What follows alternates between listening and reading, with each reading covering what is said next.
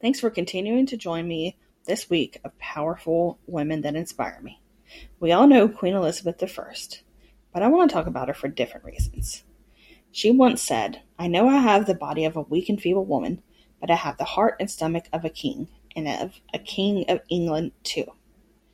She ruled for 44 years without a man, without producing to an heir, determined not to succumb to the will of men and the fact that she's supposed to do, well, anything. She restored such stability and brought England back to such glory that it was called the Golden Age, the Elizabethan era.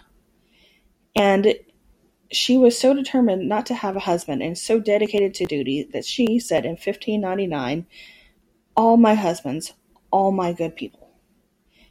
And Pope Sixtus V declared, She is only a woman, only a mistress of half an island, and yet she makes herself feared by Spain, by France, by the Empire, by all.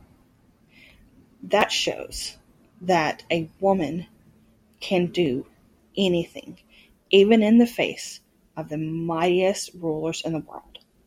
Join me at ykyz.com with your opinions. Have a good day.